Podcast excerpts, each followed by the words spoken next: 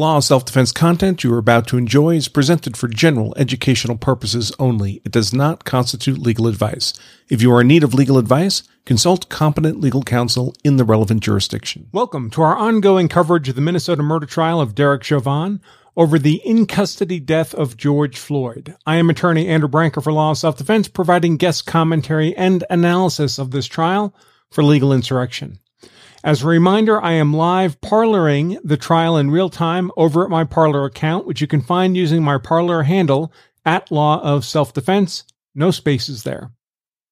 This morning, the trial court reinstated the third degree murder charge against Chauvin, adding it to the existing charges of second degree murder and second degree manslaughter. The third degree murder charge had, in fact, been the initial murder charge brought against Chauvin when he was first charged.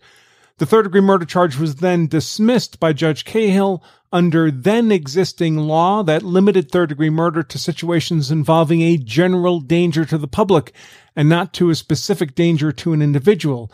In this case, that would be Floyd, of course. In response to the third degree murder charge being dismissed, the state then charged Chauvin with second degree murder in its place.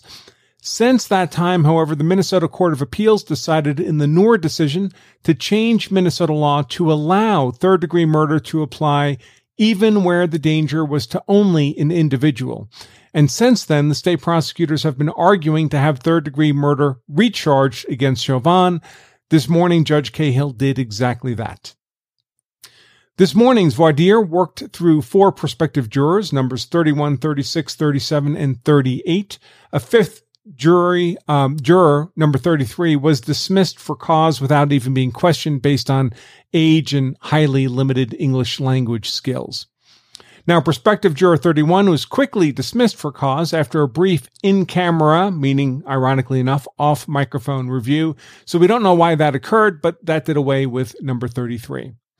Prospective juror number 36 is a male described as a route driver. He was acceptable to both the defense and the state and was seated as a juror, the sixth juror seated in this case so far. More on him in a moment. Prospective juror number 37 was a female single mother who described an extremely emotional response to the video of Floyd's death. She told the court that she cried while viewing it and uh, while hearing Floyd call out to his mother. Uh, she repeatedly stated she would be unable to unsee that video. She also stated she would be unhappy with a not guilty verdict. Over the state's objections, the state apparently thought this would make a perfectly fine, fair, and impartial juror.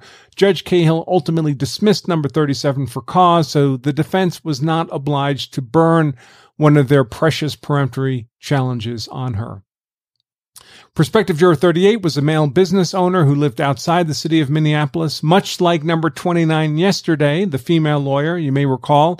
Number 38 indicated he would arrive at a verdict based on evidence and reason. He also indicated a somewhat favorable view of police and a somewhat unfavorable view of Black Lives Matter in the context of the riots, arson, and looting in Minneapolis. He indicated he thought BLM probably had good intentions, but was perhaps hijacked by others intent on violence. He was acceptable to the defense, but he was struck by the state using its fourth peremptory challenge. This leaves the state with five remaining peremptory challenges. Now back to juror 36, who was seated. Juror number 36, the male route driver, described his response to being called to this case as mind blowing, given the magnitude of the case. He described himself as a family man, outgoing, a sports fan. He indicated he could set aside his current opinions and arrive at a fair and impartial verdict based on the evidence shown in court and the instructions given by the judge even if he believed the law on which he was instructed to be other than what he might prefer. He affirmed he would not arrive at a decision until the end of the trial, needing to hear every detail.